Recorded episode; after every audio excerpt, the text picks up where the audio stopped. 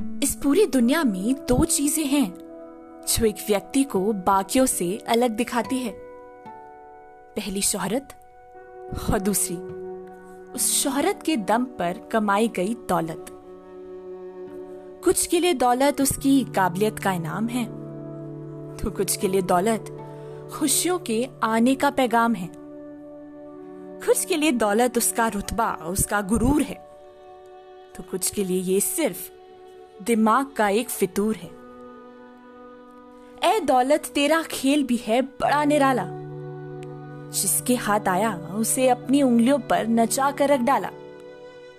और जो तेरा लुफ्त ना उठा सका, उसे अपने पीछे ऐसे दौड़ा डाला कि माँ बाप अपने पर आए, सब रिश्तों को बिखेर कर रख डाला।